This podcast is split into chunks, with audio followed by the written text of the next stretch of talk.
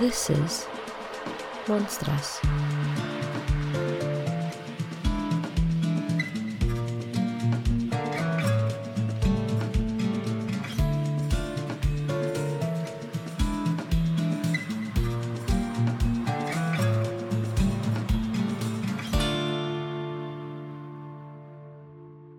Hi, everyone, and welcome to another episode of Monstras, a podcast dedicated to Latin American and Latinx horror, folklore, history, and all things weird. I am Brenda Salguero, and with me today is Orquídea Morales. It's working. I we did it last month. We are doing it again this month. I love it. Hi everyone. yes. Yeah. this whole, yeah, so that we don't forget to introduce ourselves. I'm now doing it for the both of us, so that works for me. I know. And then you get to play with both of our names. You can introduce us. Exactly. Yeah. Exactly. So you ne- you never know who I'm gonna like Yeah. twist. Anyways, as y'all know, we are doing a special series of episodes from uh for this summer called Dangerous Summer or Verano Peligroso. So listen at your own risk. That's right. For Verano Peligroso, we've uh, talked about Florencio Fernandez from Argentina in last month's episode. This month, uh, for July, we'll, we'll be talking about Las Poquianchis from Mexico. And then next month, August, we'll talk about Luis Garavito from Colombia. And our Patreon episodes will also talk about true crime or like really weird stuff. Uh, so if you're not a member, you should totally join. yes. Um, join, join now. I do not have like a, you know, call me now voice. a call me now. What do you mean call me now? I don't know, like infomercials, like the, you know, um like Miss Cleo and stuff. Like those women that were kind of, you know, call me now for a free Oh, reading. Yeah, call us now Yeah. for a free reading of your palm. You have it, but I don't have it. Oh, I Yeah. see. I see. I mean, I could, it's just a breathy, a breathy voice. Yeah, it's just a breathy voice. I'll do it. I'll do it at some point again. No, you should save that for Monsters After Dark. If y'all want to hear that again, Oh, yeah. you'll have to sign up to our Patreon so you can hear that in Monsters After Dark. I think most people would pay not to hear it. I don't know that's true. If you don't want to hear that again, let us know by joining Patreon and sending us a message. Dang. Okay, st- Olivia, you, you're so good at this. You're good at this. But Uh, anyway, before we get into today's case, uh, we do want to do a, a, a trigger warning. Just, you know, unlike last month's episode, which was maybe not true, um, the, the crimes that we'll be talking about today committed by the Gonzalez Valenzuela sisters are real, they're documented, and they're very, very cruel. Uh, we'll be talking about sexual assault, human trafficking, and violence against children, particularly young girls. Um, so keep that in mind as as you listen. Yes. So this episode does have major trigger warnings, and we will put them in the show notes as well so people know. But now that, with that being said, let us get started. That's right. So we're starting at the end of the 20 year nightmare. Um, the year is 1964. Young Catalina Ortega showed up at the local police station in Leon, Guanajuato. The authorities, after hearing her harrowing story, set out to arrest the Gonzalez Valenzuela sisters, which consisted of Delfina, Maria de Jesus, Maria del Carmen, and Maria Luisa. A lot of I know. Uh, by this point, I, I will say Maria del Carmen was uh, deceased already, but those are the four Hmm. major. Those are the four sisters. Uh, by the end, it was only three that were arrested because they were still alive. Got it. So, what had young Ortega told them that got them to act? Well, Catalina Ortega was a recent arrival to the ranch the women owned in San Francisco del Rincon. Ortega told police how she had been tricked, like many before her. Ortega was promised a job by the sisters and their henchmen. Yet when she arrived, she saw it was a brothel, and she was expected to sleep with men. Ortega was one of the lucky few that made it out. Well, let's rewind and meet the monsters of this story, the Gonzalez Valenzuela sisters. And we usually like monsters, but not these women. No. We don't Especially like female monsters. We're all about them, but not these ladies. Born in Irapuato in the state of Guanajuato, the González Valenzuela sisters, Delfina, Maria de Jesus, Maria del Carmen, and Maria Luisa, grew up in a broken home with a violent father and a religiously devout mother. Their father, Isidro Torres, was a real gem. He used to be part of the Porfirio Diaz army. Oh my god. Yeah, you know he's the winner. yeah, you know he's. oof. Then, Torres was the sheriff of El Salto. He was in charge of ex- executions also. He would do what any good dad would do, and he would take his daughters to the executions. How fun! it's, you know, take your daughter to work day sort of thing. Yeah. Yeah, exactly. he was also a drunkard that would beat his wife and children. Yeah, Fantastic. a real catch. Number one dad. What? Number one dad of the year.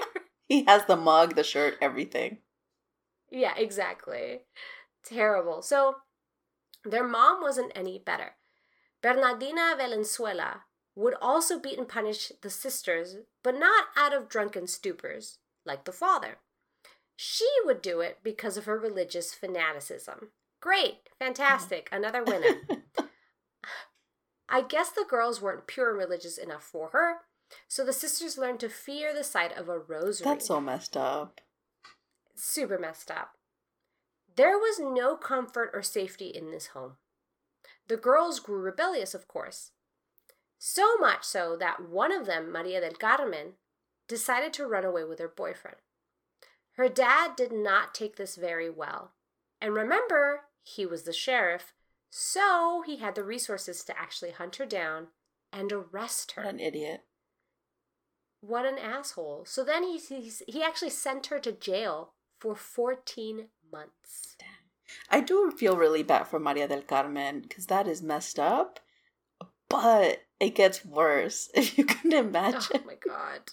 So, Oh my uh. Mr. Isidro Torres, the badass sheriff that he was, had the tendency of abusing people, as you do. So he would just beat people up, arrest them for no reason, just go wild. And he got away with it for a really long time. But around the time he locked up Maria del Carmen, he got into legal trouble because of it. So he killed someone that was not just a poor peasant, he was someone that was important and well known. So the authorities actually had to do something about it. And they were going to arrest him. So Torres just went on the run and totally forgot that he had locked up Maria del Carmen. That's right. That's so messed up. Yeah. So she was supposed to be in there for 14 months, but the father, who was the the person that put him there, right? There was no trial, there was no sentence, no record of anything. It's just him deciding to put her in there. So she had no way out. Um and so poor Maria del Carmen, this is so messed up. So poor Maria del Carmen was able to get out, but it cost her really big. A 50 year old local man named Luis Carnos agreed to get her out of jail as long as he married him when she was out. So she was forced to get married, and they had like two kids together, I think. Oh god, how old was she? Uh, I'm not sure, but she must have been in her early teens, early to mid teens, I imagine. Oh my god. Yeah, so she That's she had a really rough life. They all did. Uh, not that that excuses what we're gonna talk about their crimes, but they still had a horrible life. Wow. Of course, yeah. That doesn't actually absolve them of the crimes that they commit, but it does give us a picture of like why they were such terrible people. Like, again, I think one of the things that you see in true crime that's pretty common is the cycle of abuse. Yeah, and cycle of pain and suffering.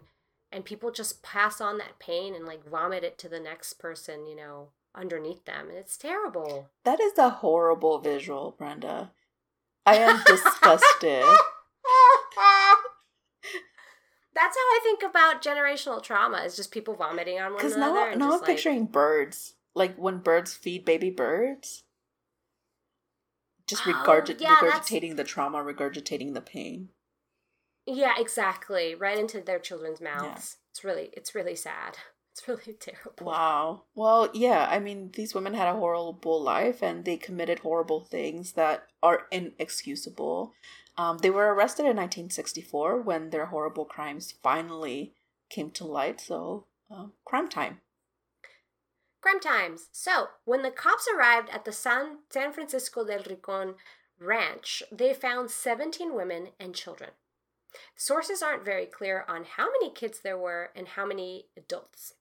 The 17 victims were dirty, beaten up, and malnourished. Another account kind of says that there were only 13 victims found alive and that four of them were underage. They also found a makeshift burial ground from which they dug up over 90 bodies. That's ridiculous. That's insane. I can't even Im- imagine killing that many people. Like, I just can't. I mean, It's- we should not be imagining killing people. yeah, but the work that it would take to, like, dig up 90, you know what I mean? Like, it's just, it sounds like a lot of True. work. I just, I just think, just thinking about digging a hole for my, for my stupid plants. I'm just like, that's But uh, exhausting. but as we'll see, they had people to do the digging for them. So I oh, yeah. Oh, that's true. That's true. Okay. so if you're if you're really good at your job, you'll find somebody to do it for you. That's Yeah. true. That's a good point. So the story the surviving women, witnesses, and the criminals told was sordid and terrifying. As the mystery began to unravel, the local and national news shared all the morbid details because, of course. It turns out the sisters and their accomplices had been running a sex trafficking ring. They would recruit young women, preferably underage, from small towns and ranchos around Jalisco and Guanajuato, and then force them to have sex for money. For 20 years, they did this. It is estimated that between roughly 1945 and 1964, they committed around 150 murders, Wow. although the official number of victims was 91. Yeah, I, I believe that they're the most prolific Mexican serial killer. If we see them as Yeah, serial I mean, that's- yeah, That's hands down. They would have to be, right? I don't even think a narco has gotten that close. Jeez, Yeah. it's just terrible. it's. I mean, it's terrifying, and we really have to think about how did these three sisters get involved in such heinous activities? And the simple answer is, unfortunately, but not surprisingly, money. They wanted to make Yeah. money. Um, it turns out that Delfina was the first one to set up businesses. She moved from uh, to San Juan de los Lagos, where she set up her bar called Guadalajara de Noche. She then moved to San Francisco del Rincon in Guanajuato, where she set up the Casa de Citas, uh, which is kind of what they call them. It's another way to say brothel. So um, Casa de Mm. Citas translates direct, directly to the dating house. So we're the house where you go and have quote unquote dates. oh, yeah. really? Yeah. So Casa de Citas sounds better than, you know, a prostíbulo or a brothel. So that's what they would call it. Hmm. Um, so she created another Casa de Citas and she named it again Guadalajara de Noche. She really liked that name. Um, and the second location, the first one didn't do super well, but the second one did really, really well, and it was one of the most famous bars of uh, at that time in that region. Um, they had a lot of clientele, and what this place was like is the front of house was a bar like setting with young women entertaining the men, dancing, all that sort of stuff. And then in the back there were rooms that the men could rent to have sex with the prostitutes slash victims, really. Yeah. Um because the, these women and, and young girls weren't there willingly, unfortunately. Um, and Delfina's sister Carmen, Maria del Carmen, did the accounting for the bar before her death. So it was all in the family situation. Got Um, it. Yeah. I mean, that makes sense. I'm, I'm, I imagine that they're all trauma bound. Yeah, I that definitely makes sense. And who else would you trust by but your sister when you're committing these crimes? Yeah, exactly. It's like we saw, you know, some horrific crap together, so now we're in it together forever. Sister time. Committing crimes. sister time. This is their sister. This is insane that this is their sister bond bonding time. Honestly, and I'm all for women setting up their own businesses, but this is not it. This, is, not, the it. answer. Um, and No. another family member that was involved was actually their main enforcer. Um, it was Delfina's son named Ramon Torres Gonzalez. His nickname was El Tepo. And it's kind of this. This is a funny story. I really like this story. Um, everything else is Okay. grotesque, but this is hilarious. So El Tepo was in charge of recruiting, quote unquote, the young girls. Um, but he was also in charge of making sure that they were uh, malleable and that they were o- obedient. So he was a real asshole. Um, Hmm. In 1963, there was a shootout with the cops because the cops hadn't received the payoff. So the cops went to the bar and they shut up. They shot up El Tepo, and he died. So Delfina's son was killed by the cops. After his death, though, it got crazier. If you can believe that. So just imagine like this this scene, like you know, middle of the night. I'm in brothel, and then there's a shootout out front. All this sort of stuff. The madam of the And it's a police. Exactly. The police are killing somebody uh, because they didn't pay him off. Like, all of this is so ridiculous. So, Delfina was like, they're not going to get away with this. She decided to hire people from the military to find out which cops had killed her son and then kill them. What? Yeah. So there was a series of cop murders in the town. Um, and of course, Delfina realized that she had to leave because she had just done that.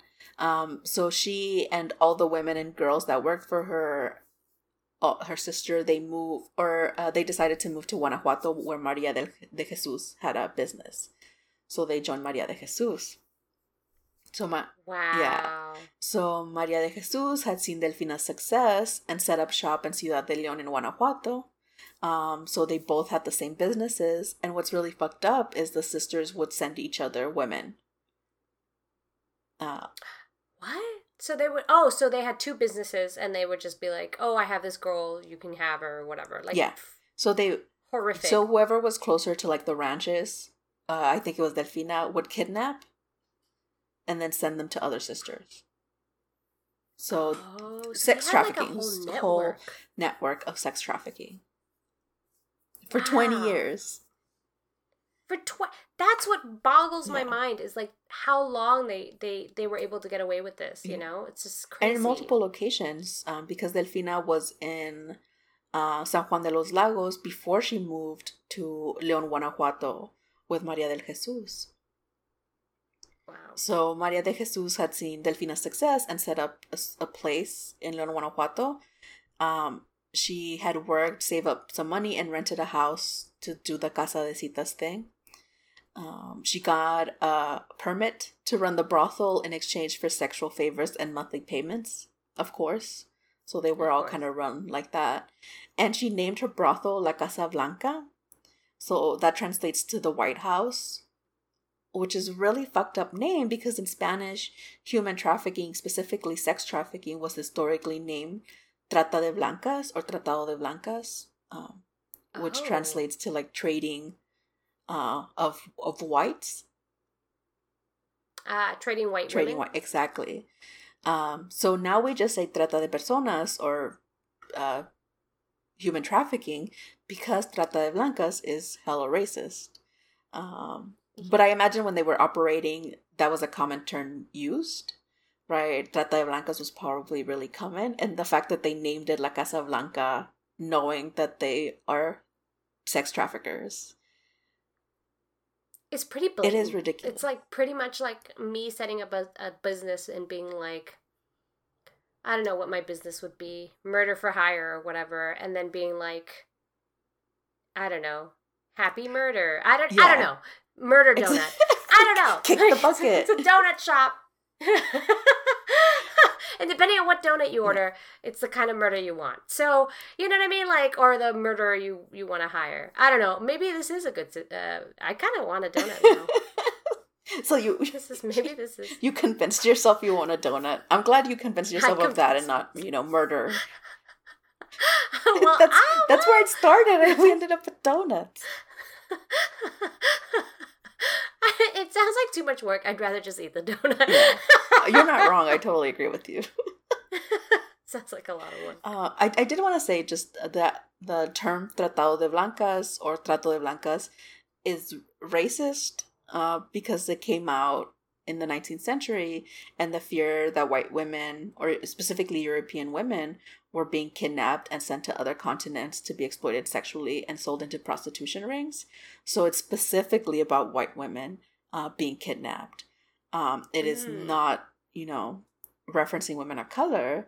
Um, so if it's uh, women of color, it doesn't lead to kind of any social alarms or worries. It's accepted and permitted, uh, which is what we were seeing with the Poquianchis too.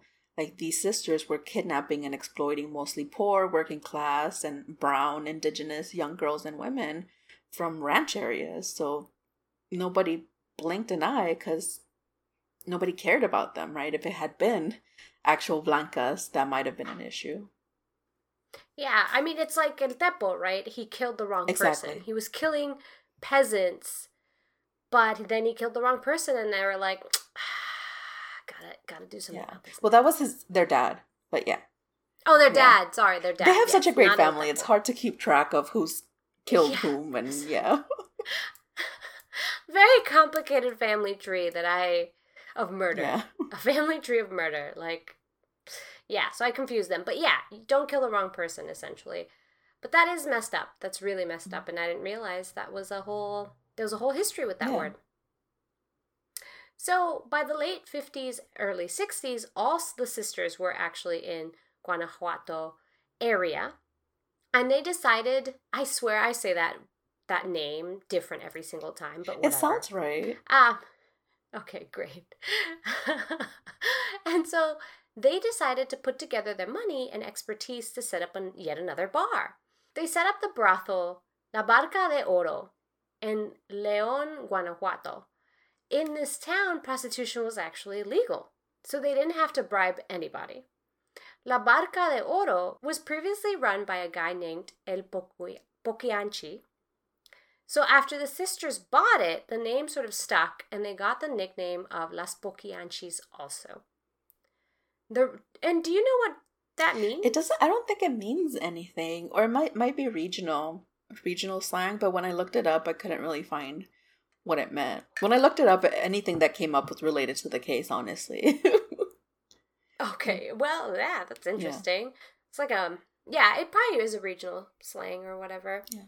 So to recruit air quotes for their brothels, the sisters would have henchmen who would be in charge of searching for teenage girls between the ages of 12 to 15, be it in like the farm or in farms or on the streets. Um, searching for people or for girls who they could kidnap or hire under the false position of being servants. The poor children and young women were taken were then taken to a ranch or home where they were tortured, starved, raped as a way to break them. So that way they wouldn't have any hope. Then they would send them to the brothels to work. Luisa decided to try things out on her own and she moved to Tamaupa- Tamaulipas. Tamaulipas. Luisa decided to try things out on her own and she moved to Tamaulipas. She would ask her sisters to send her, air quotes, merchandise, aka sex trafficking victims. fucked up is that? It's really messed up. So, women were not allowed to leave the brothel, and if they became pregnant, they had abortions or their babies were killed. Young women who disobeyed, tried to escape, or rebelled were tortured and killed on the very grounds where they were exploited. The young girls were tortured physically and psycho- psychologically in order to keep them compliant and to get them involved in committing the crimes. Furthermore, the young girls were indebted to them. Oh, that's even Yeah. worse. I know. You don't think it can get worse, and then it does. It's like they they gave them like student loans. Like what the Mm-hmm. hell? The sisters provided them with food and clothes, which they then charged for. Oh my Yeah. god. These people are they're so greedy. It really. I mean, slavery, right? Like they, it, it's a business. These people are. These girls are seen as merchandise. It's not. They're not seen as humans. So why would they care about their well being? That's true. But I mean, it's just it's just terrible. Yeah, I I can't imagine seeing somebody like that. Um and and to, to, to kind of bring it all together, the the insanity of it. Young girls and women were kidnapped and learn, lured away from their home with promise of a job and safety. Instead, they were tortured, raped, and prostituted out.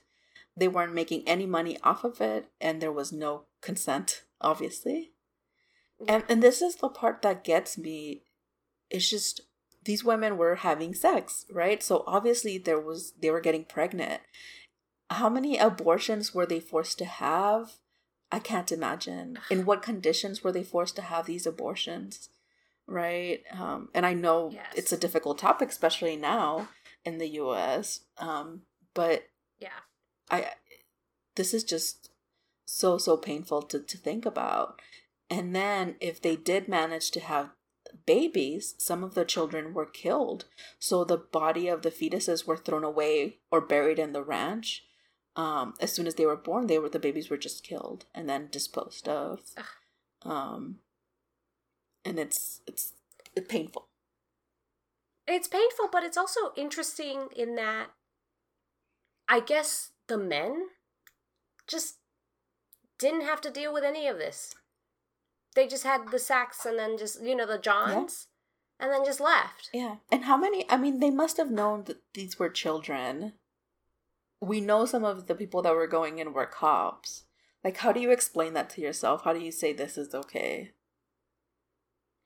Yeah, I mean, you just have no morals. You just don't have any morals. Yeah. And and of course, the Poquianchis, their business relied on having beautiful and fresh, right? You have to have new young girls at the brothel for the dirty men. Um, so usually when the women turned 25, they were too old for the job, so they were sent away. Um, they were forced to do other types of jobs around the ranch, uh, or they were killed. That's how we have so many victims. Once the women aged out, they were murdered. Wow. At 25. it's not it's like hollywood right like just once you hit the big two five it's over Ugh.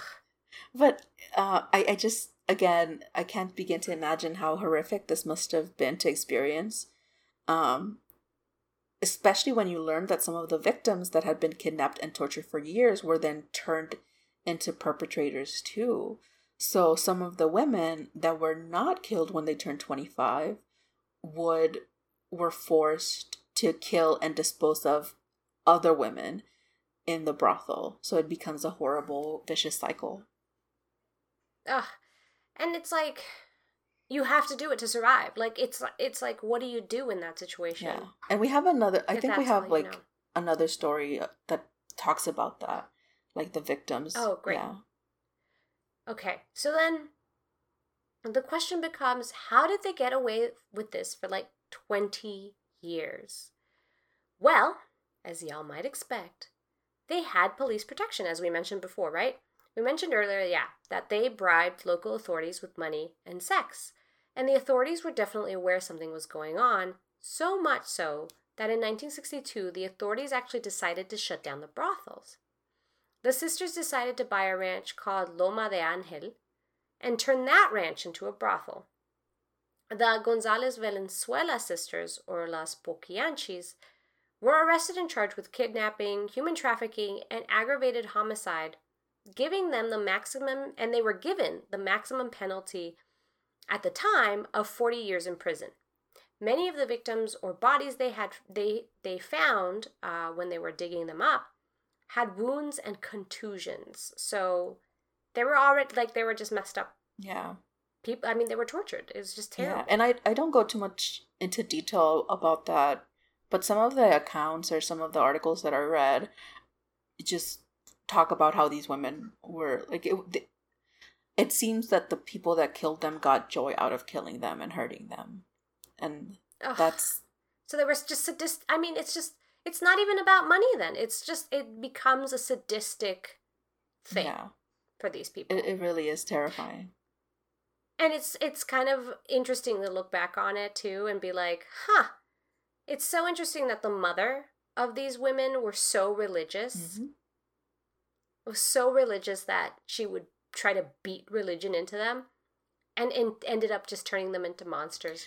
Yeah, exactly. And turning them into, you know, if we think about religion, and especially in Mexico, you, it's like the image of the Virgin Mary, right? You want your daughters to be like the Virgin Mary, and they ended up like the opposite of it, right? The they ended up whores, which is horrible, right? Like you can't, women Yeah. can't have sex, and they just made it horrible. Yeah, I mean, they just yeah, they just became these monsters, these terrible, terrible humans. Yeah. Um, so we do know what happened to them. Um, mm, Delfina, who was nicknamed La Poquianchis Mayor, the oldest Poquianchis, she died in prison at the age of 56 in 1968. This is really hilarious, and I feel like she deserved it. So Yeah. she died after a bucket of cement fell on her head while she was in jail. What? I and I was gonna say, if they were arrested in 1964, they only spent she only spent four years in jail. But that's a, that's the way to honestly, like that is just. I hope it was painful. Yeah, I hope I hope she suffered. In 1984, Maria Luisa, who was nicknamed Eva la Piernuda or Eve the Leggy, The leggy, The leggy girl, girl, The yeah. leggy? Oh, okay. uh, she died of cancer in her cell. Um, Wow. And Maria del Jesus was the only one who made it get who made it out of jail and died sometimes in sometime in the ni- 90s. We don't really know, but she lived for a really long time. Um, Wow. Yeah, and Maria del Carmen died in 1948 from cancer, so she kind of died at the beginning of their killing spree.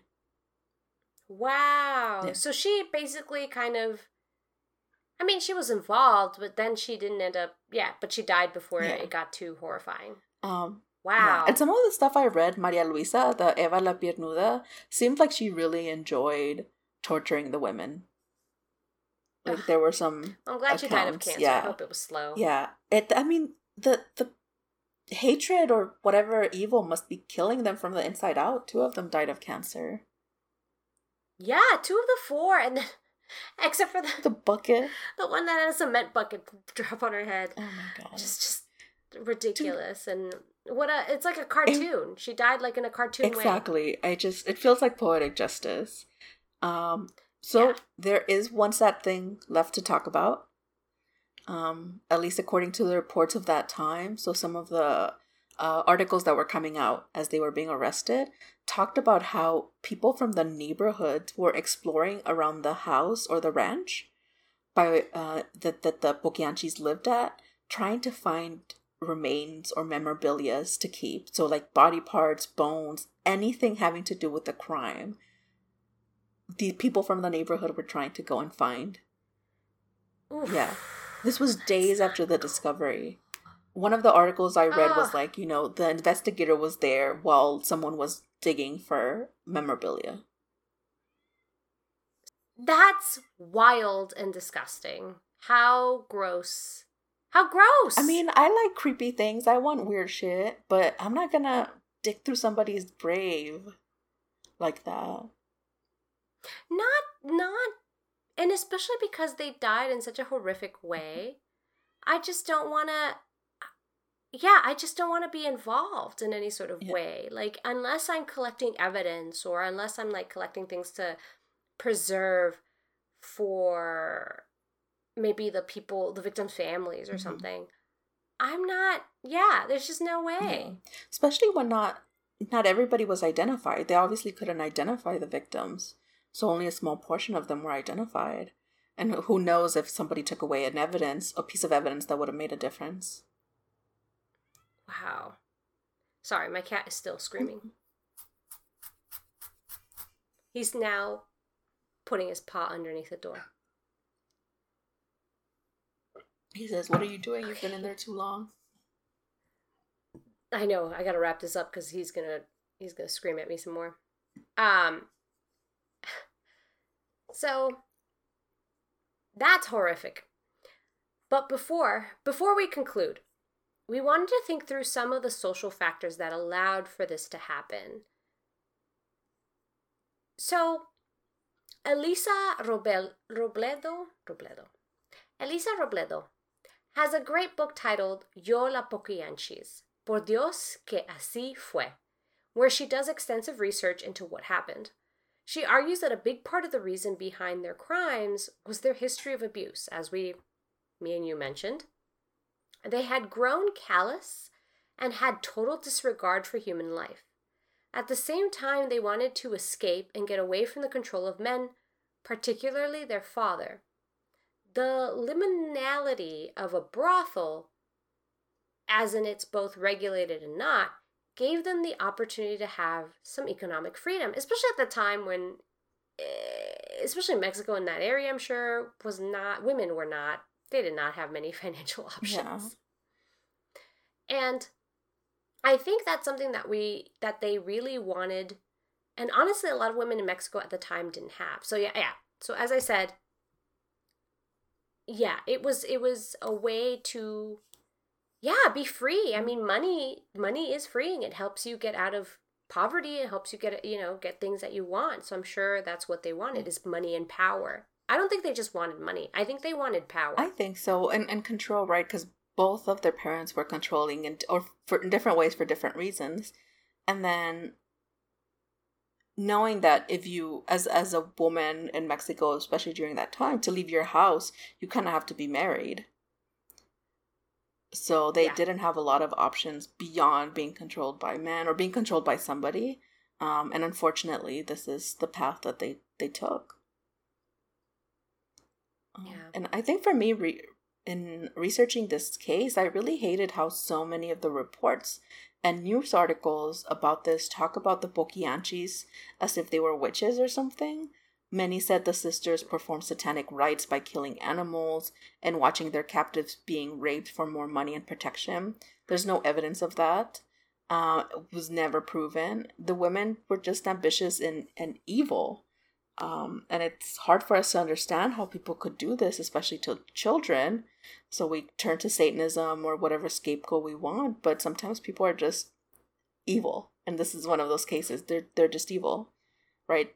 They're just evil. I mean, they were just evil. They were just evil people that were you know, formed from trauma, formed from, you mm-hmm. know, abuse.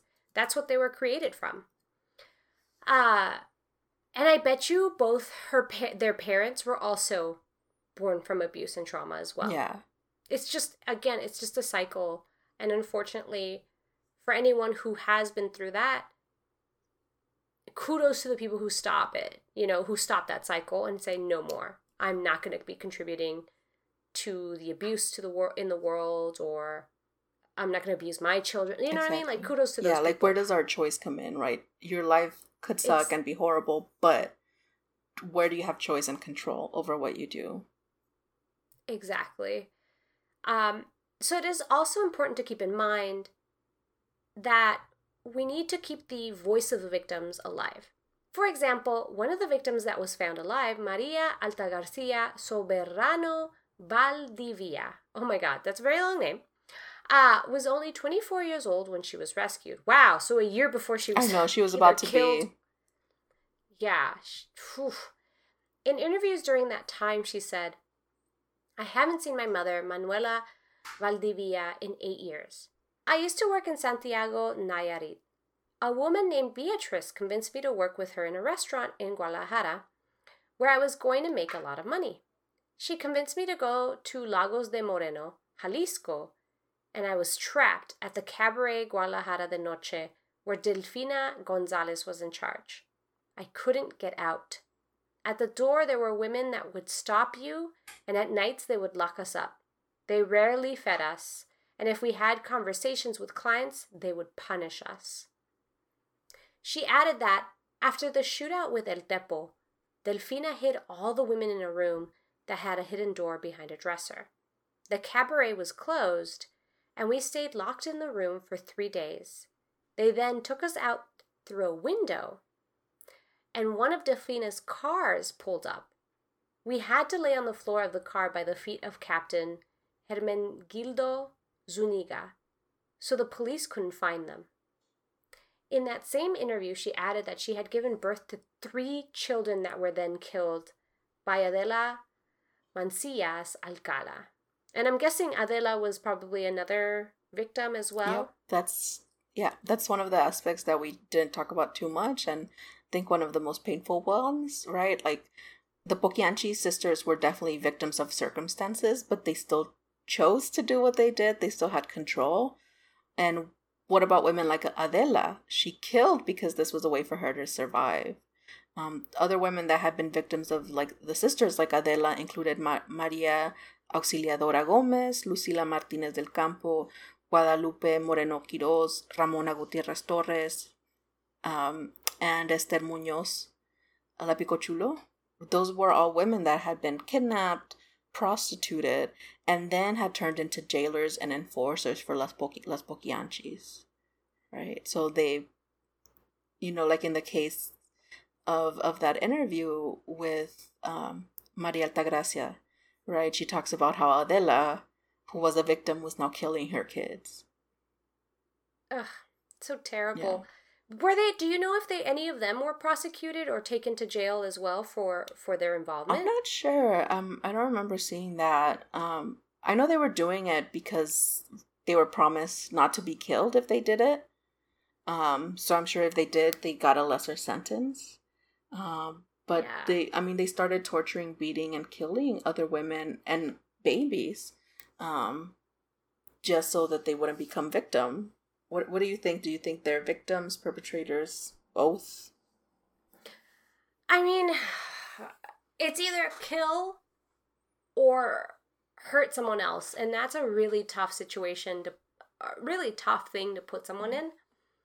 I don't know what I would do, to be honest with you. Like, I would just try to survive and try to find a way to not die, but also follow orders, I guess. Yeah. Like I it feels like being kind was a death sentence in this environment. Definitely. Yeah, cuz even talking to customers, right? Like even talking to to the Johns would get you in trouble. It just it's just horrifying. Like all the control that their parents put on them, they decided to put on these women. And that's kind of insanity. Yeah. And the fact the fact that kills me the most though is that why did no one do anything? Like I know I mean I understand the environment. I understand that this was uh, you know targeted to young to more poorer people. But I'm still like baffled by the fact that the police did nothing, which I, I mean no, I'm not baffled by the police. I'm more baffled by the community, honestly that didn't do anything. The police are but what, are gangs. I mean, what They're are, all gangs. What are you gonna do if the police are involved? If local politicians are involved? Like the General Hermandillo, Hermenegildo, the captain of Hermenegildo was like a military. He was a higher up, and he was dating one of the sisters. Oh my so, gosh, that is. I mean, and it's crazy too because all these men were so complicit mm-hmm in this whole thing in operation, did any of them see any jail time? Did this Capitan see jail time? I think so. I think one or two did. Yeah. Most of the focus, though, is on the sisters, like, especially on the news and reports about it, right? It focuses on how these women uh, did these horrible things and doesn't really talk about the other people involved. Yeah, I just, that's what I mean is like, it's this, they would not have been able to do what they would were doing if it wasn't for these other men also in these positions of power helping yeah. them. They were straight up just helping them because they gave them something that they wanted. Yeah. It's real I mean it's really depressing to think about cases like this, right? Um just and I'm sure they they keep going like this is happening now. Yeah. Yeah. You know, like this is 100% still happening. So anyways, this is why Las Poquianchis are one of the most well known serial killers from Mexico. I mean, rightfully so, right? They destroyed so many people's lives. So, so many. many. lives just destroyed because of, of their greed, their ambition, whatever evil, whatever you want to call it. Yeah, I mean, it's just, it's bananas. I just can't imagine being this evil and being this mean um and then doing it as a family like it was you know what i mean like yeah. it was a family affair it really was like they were all just callous and i guess just